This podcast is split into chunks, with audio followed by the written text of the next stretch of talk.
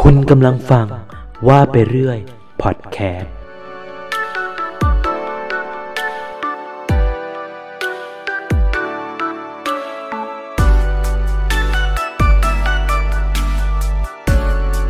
สวัสดีครับ ยินดีต้อนรับเข้าสู่ว่าไปเรื่อยพอดแคสต์นะครับ พบกับผมโอ๊ตเช่นเคยนะครับ วันนี้ EP 3 นะครับ พบกันทุกคืนวันศุกร์นะครับ เวลา 22นาฬิกาถึง 23นาฬิกานะครับ เป็นเพื่อนกันก่อนนอนนะครับ เช่นเคยนะครับ ก็จะมาพบกับโอ๊ตทุกคืนวันศุกร์แล้วก็คืนวันเสาร์นะครับนะครับ รายการว่าไปเรื่อยพอดแคสต์นะครับกับโอ๊ตนะครับก็การพูดคุยกันสบายๆนะครับ ยกประเด็นขึ้นมาที่จะพูดคุยแล้วก็อยู่เป็นเพื่อนกันในค่ำคืนวันศุกร์สุดสัปดาห์นะครับ วันหยุดสุดสัปดาห์นะครับสำหรับหลาย ๆ คนที่นอนไม่หลับหรือกำลังนั่งคิดนอนคิดอะไรเพลิน ๆ นะครับ ก็มาพูดคุยแล้วก็มาพูดคุยกันได้นะครับ กับว่าไปเรื่อยพอดแคสต์นะครับสำหรับวันนี้นะครับประเด็นที่เราจะมาแบ่งปันกันนะครับโอ๊ตขอยกให้เป็นประเด็นและหัวข้อที่ว่า รักแท้ไม่แพ้ระยะทาง นะครับ ผมเชื่อว่าหลาย ๆ คนที่มีแฟนนะครับ ทุกคนล้วนที่ต้องการให้ความรักของเราเนี่ยเรียกได้ว่าอยู่ใกล้กัน อยากให้แฟนเนี่ยมาอยู่ใกล้กันนะครับ ซึ่งจริง ๆ แล้วทุกคนก็คาดหวังว่าจะเป็นอย่างนั้น แต่ความรักเนี่ยมันเป็นเรื่องราวที่เหนือความควบคุมของเรานะครับ เป็นอะไรที่ยากในการควบคุมมาก เพราะว่าไม่ว่าจะเป็นเรื่องออหน้าที่การทำงาน หรือไม่ก็ ภาระอะไรหลาย ๆ อย่างนะครับ บางคนโชคดีไปก็อาจจะอยู่ด้วยกันนะครับ ถึงบางคนอาจจะอยู่ด้วยกันเมื่อถึงระยะเวลาหนึ่งที่ต้องให้แยกกันอยู่แยกกันทำงานหรือแยกกันเรียนหนังสืออะไรก็ตามเนี่ย ถ้าเราไม่มีวิธีการที่จะจัดการการรักษาระยะห่างนะครับของหัวใจของความรักของเราได้เนี่ย มันก็จะค่อยๆเย็นชา แล้วก็ เลิกรากันไปในที่สุดนะครับสำหรับวันนี้เองนะครับโอ๊ตจะ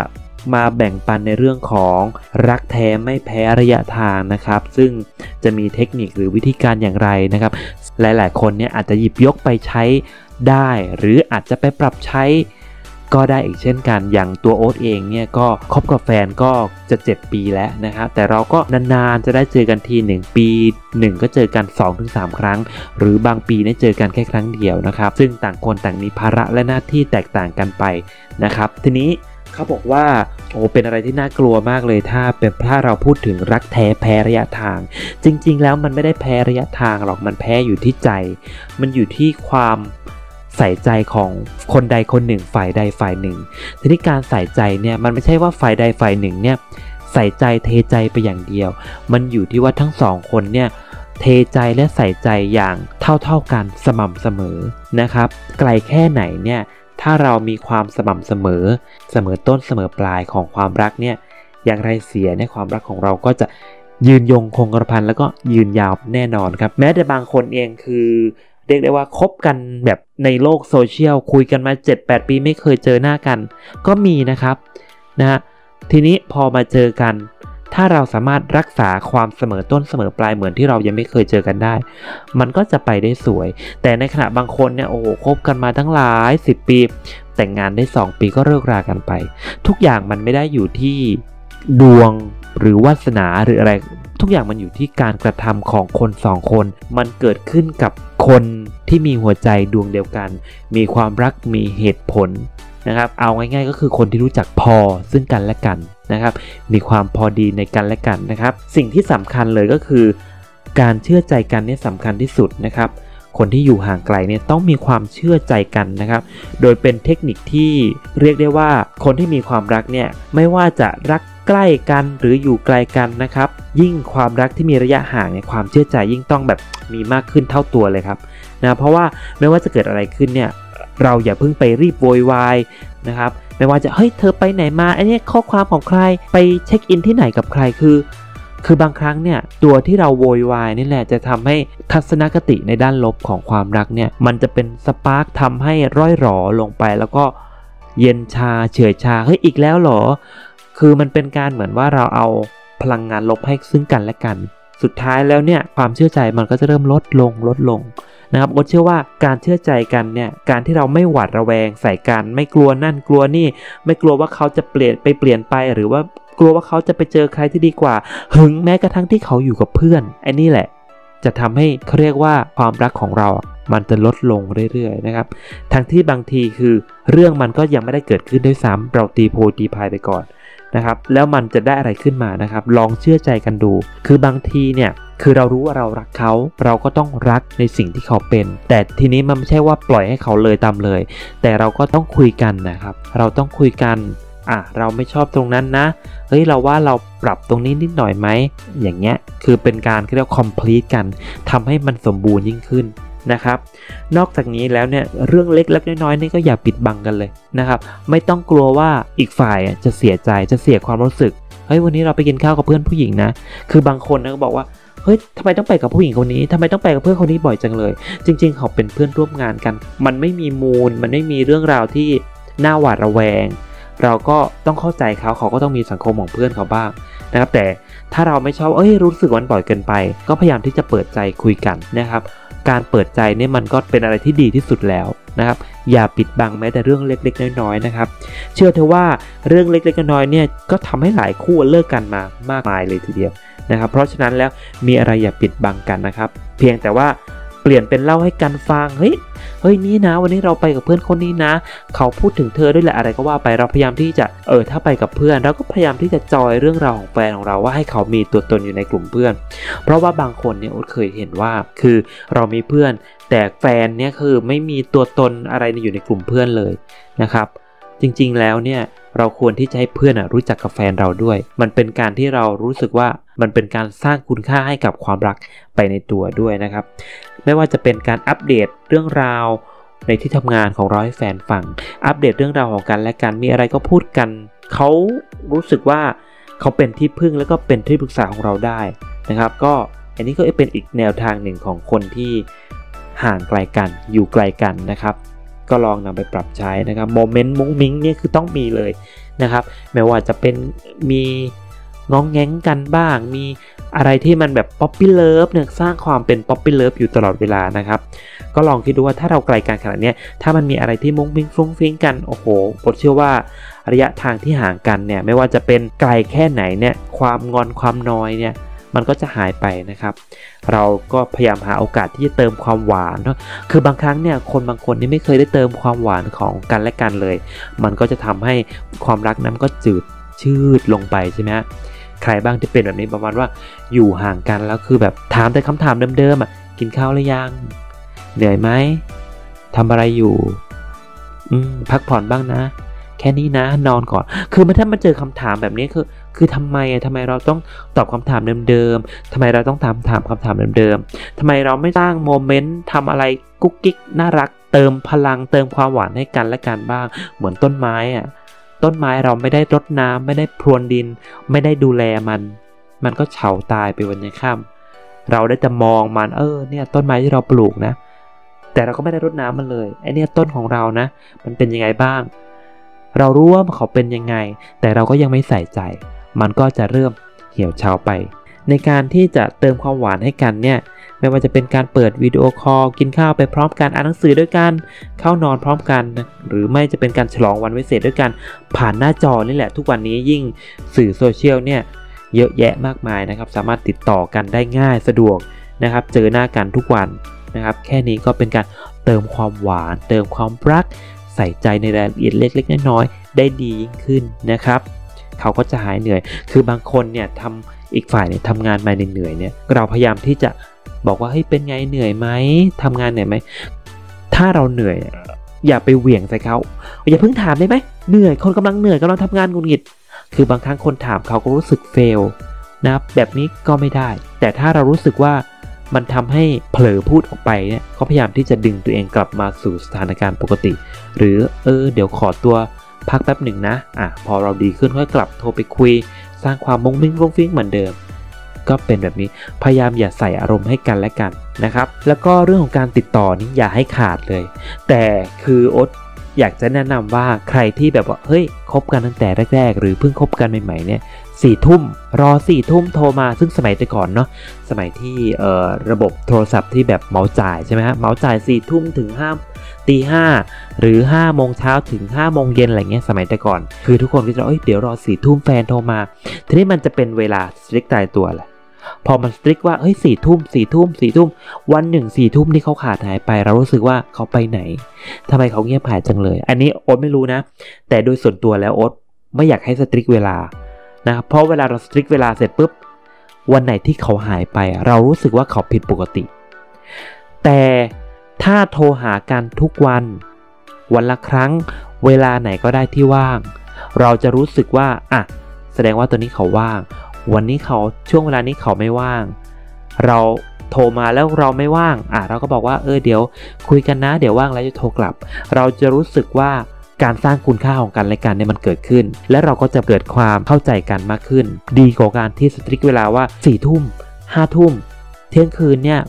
เขาว่างจะต้องรับสายจะต้องรอโอ๊ตมองว่ามันทุกคนมีภาระและหน้าที่แตกต่างกัน อย่างแฟนโอ๊ตเนี่ยเขาจะตื่นไปทำงานเออเขาทำธุรกิจส่วนตัวเนาะก็ตื่นไปทำงานตีห้าแล้วเขาก็จะสารวันอยู่กับงานของครอบครัวของเขาจนถึงห้าทุ่มแต่ตัวโอ๊ตเองก็ทำงานตั้งแต่6โมงเช้าจนถึง5โมงเย็น แล้วเราก็ใช้ชีวิตปกติของเรา หาความสุขอยู่ในห้องทำกิจกรรมรีแลกของเรา เมื่อถึงเวลาของแฟนบ้างเขาก็โทรมา หรือเราอยากจะทิ้งข้อความไปหาเขาก็ส่งไปในอินบ็อกซ์ว่าเฮ้ยวันนี้เราเหนื่อยนะ เราง่วงนอนเดี๋ยว ยังไงก็เดี๋ยวคุยกันเนาะอาจส่งข้อความอาจจะเป็นข้อความเสียงหรือก็ Messenger เข้าไปไลน์ทิ้งไว้อะไรประมาณนี้ เมื่อเขาว่างเขาก็ตอบกลับมานะครับ หรือเขาว่างเขาก็โทรกลับมา ไม่ได้รับสายก็คือเราหลับก็คือเราได้บอกเขาไปแล้ว พยายามที่จะติดต่อกันนะครับ ทุกวันนี้ยิ่งสื่อโซเชียลนะมันก็มีแบบเยอะแยะมากมายให้ติดต่อนะครับ โดยส่วนใหญ่แล้วแต่ละคนเป็นคนปากแข็งอะ่ะ เป็นคนที่แบบชอบทำมึนปากไม่ตรงกับใจ แบบว่าพูดอะไรก็คือแบบคิดถึงแต่ไม่บอกว่าคิดถึงอะรักไม่บอกว่ารักก็คือพูดแบบทำเฉยเฉยไม่รู้ไม่ชี้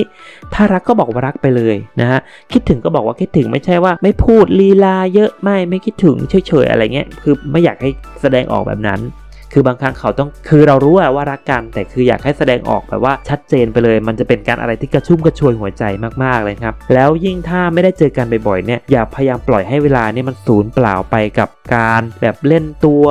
เล่นตัวทำไมอะมันไม่มีประโยชน์อะไรเลยนะครับรักก็บอกว่ารักคิดถึงก็บอกว่าคิดถึง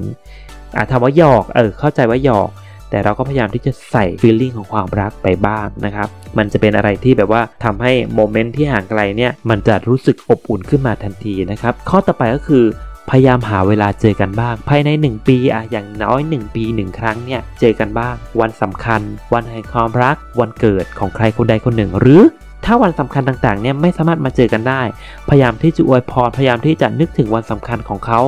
นะครับทำเรื่องเล็ก นะครับสิ่งที่คนรักหรือสิ่งที่แฟนเราต้องการเนี่ยไม่ใช่ของขวัญอะไรชิ้นใหญ่โตโมโหลาน เรื่องเล็กๆ น้อยๆคำคมเล็กๆ ที่เราตั้งใจที่จะเขียนให้เขาเนี่ยมันก็จะเป็นอะไรที่แบบโอ้โหยิ่งใหญ่มากๆเลย การนัดเจอกันปีละครั้ง ปีละหน หรือปีละสองหนไม่ว่าจะเป็น